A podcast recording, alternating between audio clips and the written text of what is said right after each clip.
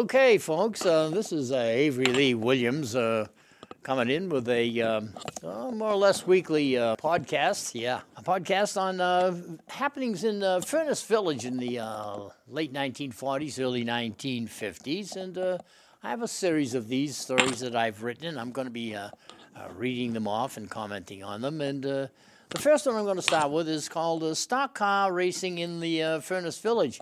A lot of people didn't know that uh, stock car uh, racing in Furnace Village, and here's how my uh, story goes. It could be that people as far away as North Easton Village never knew of the wonderful years in the late 40s and early 50s that the Furnace was host to some of the most colorful race car drivers in the area. Bobby Barbosa, Eddie Smith, and Hilt Nordbeck come to mind. This was a time when stock car meant just that. One took his vehicle as it came off the highway and put the old crate on a racetrack and tried to outrun and outwit other locals doing the same. Our venue was Lonsdale, Rhode Island. Lonsdale was at first a dirt track and later with asphalt. No sooner than the rules of the track were set than drivers and their mechanics tried to doctor up their jalopies to get an edge on the competition. Race officials had a tough t- job trying to spot the cheating efforts. Believe it or not, the pits in the early years were in the center of the oval, making for a hazardous milieu for pit crews and idle drivers as it was for those out circling the track at the then dangerous speeds of as much as 60 miles an hour. After two or three years, the pits were removed to a safer place. The cars broke down readily and often, of course, as the pitched track raised havoc with the standard autos configuration, which was set for flat terrain.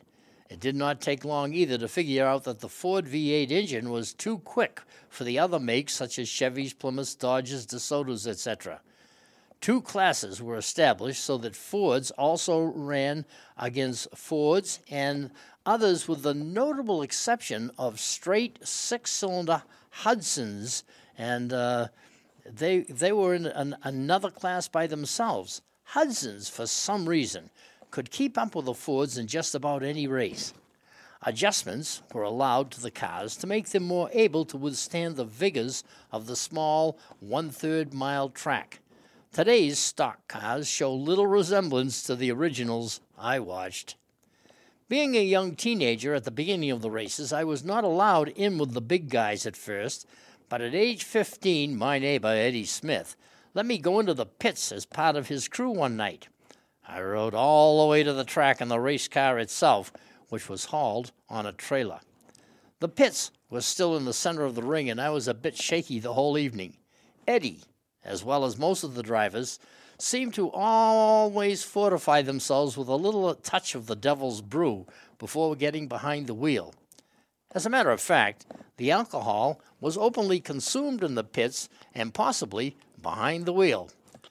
The drivers were sort of local heroes and played the role to the hilt.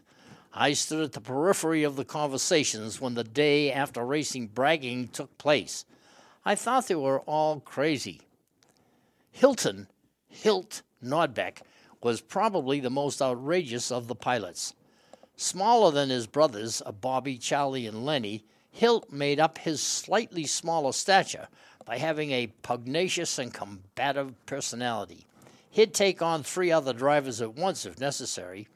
One time I saw him take off a tire and tube and cut his metal rim with a hacksaw, bent the metal outward to leave a jagged edge, and replaced the tube and tire. On the track, he'd pull up alongside another race car and let this jagged edge cut into his opponent's tire, blowing it out and retiring that opposition from the race. Tire irons were standard defense weapons in the pits. Hilt was suspended more than once for crazy antics. The headquarters of the race teams was the Maplewood Garage where Albert Niemeyer and Charlie Barbosa held sway. The cars with their bright yellow, red, or maybe purple colors stayed on display out in front of the garage all week.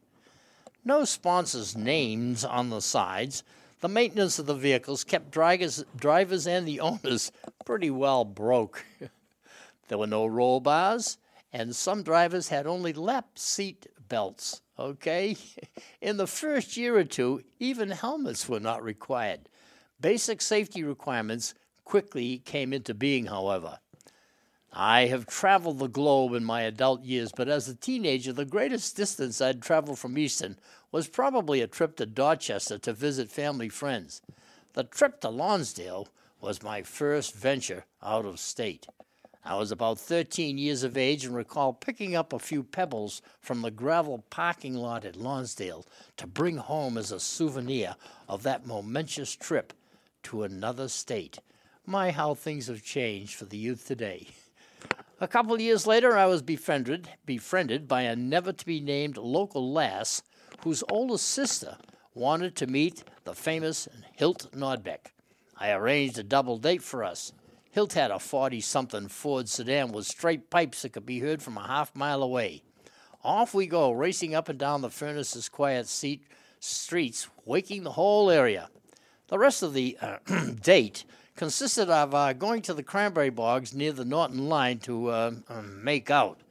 Based on what I heard from the front seats going on, Hilt made out better than I did. And that's my story, and I'm sticking with it. I'll be back for another podcast at another time.